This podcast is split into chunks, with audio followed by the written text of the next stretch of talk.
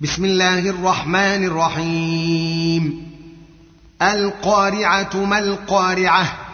وما ادراك ما القارعه يوم يكون الناس كالفراش المبثوث وتكون الجبال كالعهن المنفوش